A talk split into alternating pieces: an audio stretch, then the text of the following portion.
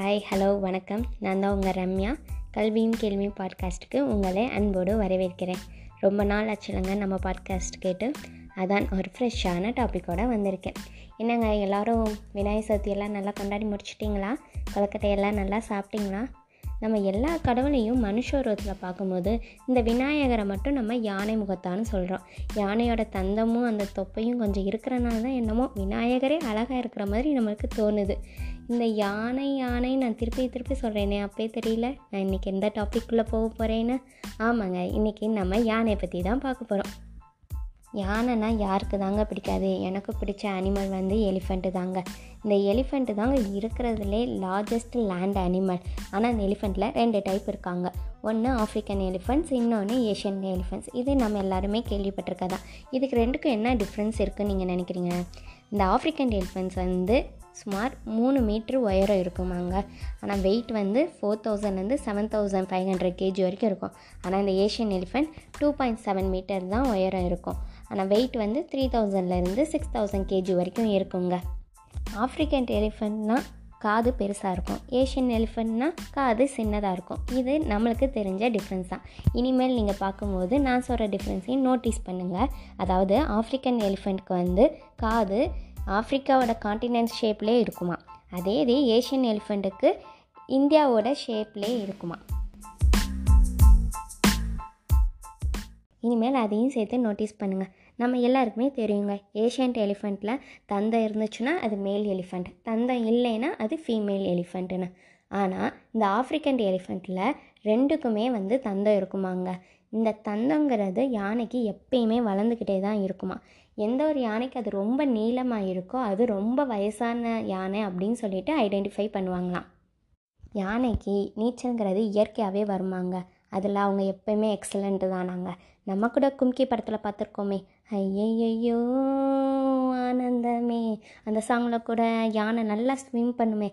ஏம்மா நீ வந்து டிஸ்கவரி சேனல்லலாம் இதை பார்த்ததே இல்லையா? அப்படின்னு நீங்கள் கேட்குறது எனக்கு கேட்குது இருந்தாலும் நீங்கள் ஈஸியாக ஐடென்டிஃபை பண்ணணும் பாருங்கள் அதுக்காக நான் இதை எக்ஸாம்பிளாக சொன்னேன். அப்படி யானை தண்ணியில் நல்லா ஆட்டம் போட்ட பிறகு வெளியே வந்தோடனே மண்ணை தூக்கி தானே தான் தலையில் போட்டுக்கிடும் பார்த்தீங்களா அது ஏன்னு நீங்கள் என்னைக்காவது யோசித்திருக்கீங்களா? அது ஆக்சுவலாக அதோட சன்ஸ்க்ரீனாங்க அது அப்படி எடுத்து சகதியோ இல்லை மண்ணையோ திருப்பி தான் மேலே போட்டுக்கிறது எதுக்காகன்னா அது வந்து தான் தோலை சன்கிட்டேருந்து காப்பாற்றுதான் அதுதான் அதோட ரீசன் அதே மாதிரி ஒரு யானை பிறந்த இருபது நிமிஷத்தில் அது எந்திரிச்சு நிற்குமாங்க ஒரு மணி நேரத்தில் அது நடக்கவே ஆரம்பிச்சிருமா. ரெண்டு நாளில் அவங்க கூட்டத்தோட சாப்பாடு தேட நடந்து போயிருமாங்க.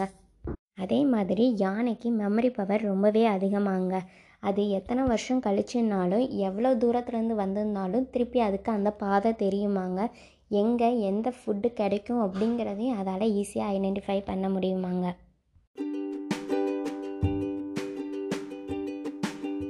நம்ம எப்படி நம்ம குழந்தைகளுக்கு ஷேரிங்கிற ஒரு ஹேபிட்டை சொல்லி கொடுக்குறோமோ அதே மாதிரி யானைகளும் தனக்கு தெரிஞ்ச நாலேஜ் எல்லாத்தையும் அடுத்த ஜென்ரேஷனுக்கு சொல்லி கொடுக்குங்களாங்க. அதில் முக்கிய பங்கு வகிக்கிறது அந்த யானையோட அம்மாக்கள் தானே அதுக்காக தான் எங்கே போனால் என்ன உணவு கிடைக்கும் எந்தெந்த விலங்குகள்கிட்டனா நம்மளுக்கு ஆபத்து இருக்குது இந்த பாதையில் போய் இப்படி மாட்டிக்கிட்டால் எப்படி வரணும் அப்படிங்கிறத சின்னதுலேருந்தே அதுக்கு சொல்லித்தருங்களாங்க.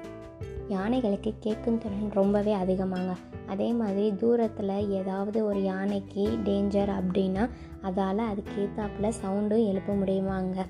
யானைகளுக்கு நம்ம மனுஷங்க பேசுகிறதையும் புரிஞ்சுக்கிட முடியுமாங்க? அதுலேயும் இந்த ஏஷியன் எலிஃபெண்ட்ஸ் எல்லாம் சின்னதுலேருந்தே மனுஷங்க வளர்த்தாங்கன்னா அவங்களோட மிமிக் வேர்ட்ஸை புரிஞ்சுக்கிட்டு அதுக்கேற்றாப்புல அதால் ரியாக்ட் பண்ண முடியுமா? ஒரு யானை ஒரு நாளைக்கு சாப்பிட்றதுக்கு பதினாறு மணி நேரம் செலவு பண்ணுமாங்க. பதினாறு மணி நேரம் சாப்பிட்டுக்கிட்டு மட்டும்தான் இருக்குமா? அதோட ஆயில் ஐம்பதுலேருந்து எழுபது வருஷம் வரைக்கும் அதால் உயிர் வாழ முடியுமாங்க? அப்படி இருக்கிற யா பாஸ்ட் செஞ்சுரியில் மட்டும் நைன்ட்டி பர்சன்டேஜ் ஆஃப் ஆஃப்ரிக்கன் எலிஃபண்ட்ஸை வந்து கொண்டுட்டாங்களாங்க எதுக்காக அதை கொள்றாங்க அப்படின்னு பார்த்தா அதோட தந்தத்தை எடுத்து ட்ரேட் பண்ணுறதுக்காக தான் அதை கொள்றாங்களாம் இதனால் மிச்சம் பத்து பர்சன்டேஜ் மட்டும்தாங்க ஆஃப்ரிக்கன் எலிஃபெண்ட்ஸ் இருக்குது ஏஷியன் எலிஃபெண்ட்ஸும் இப்படி தான் கொஞ்சம் கொஞ்சமாக குறைஞ்சிக்கிட்டு வருது. யானை தாங்க காடு இருக்கிறதுக்கு முக்கியமான காரணம்னே சொல்லலாம். அது நடந்து போகிறப்ப சாப்பிட்டு போகிற மிச்சம் எச்சம் தாங்க கொஞ்சம் கொஞ்சமாக மரமாக வளருது.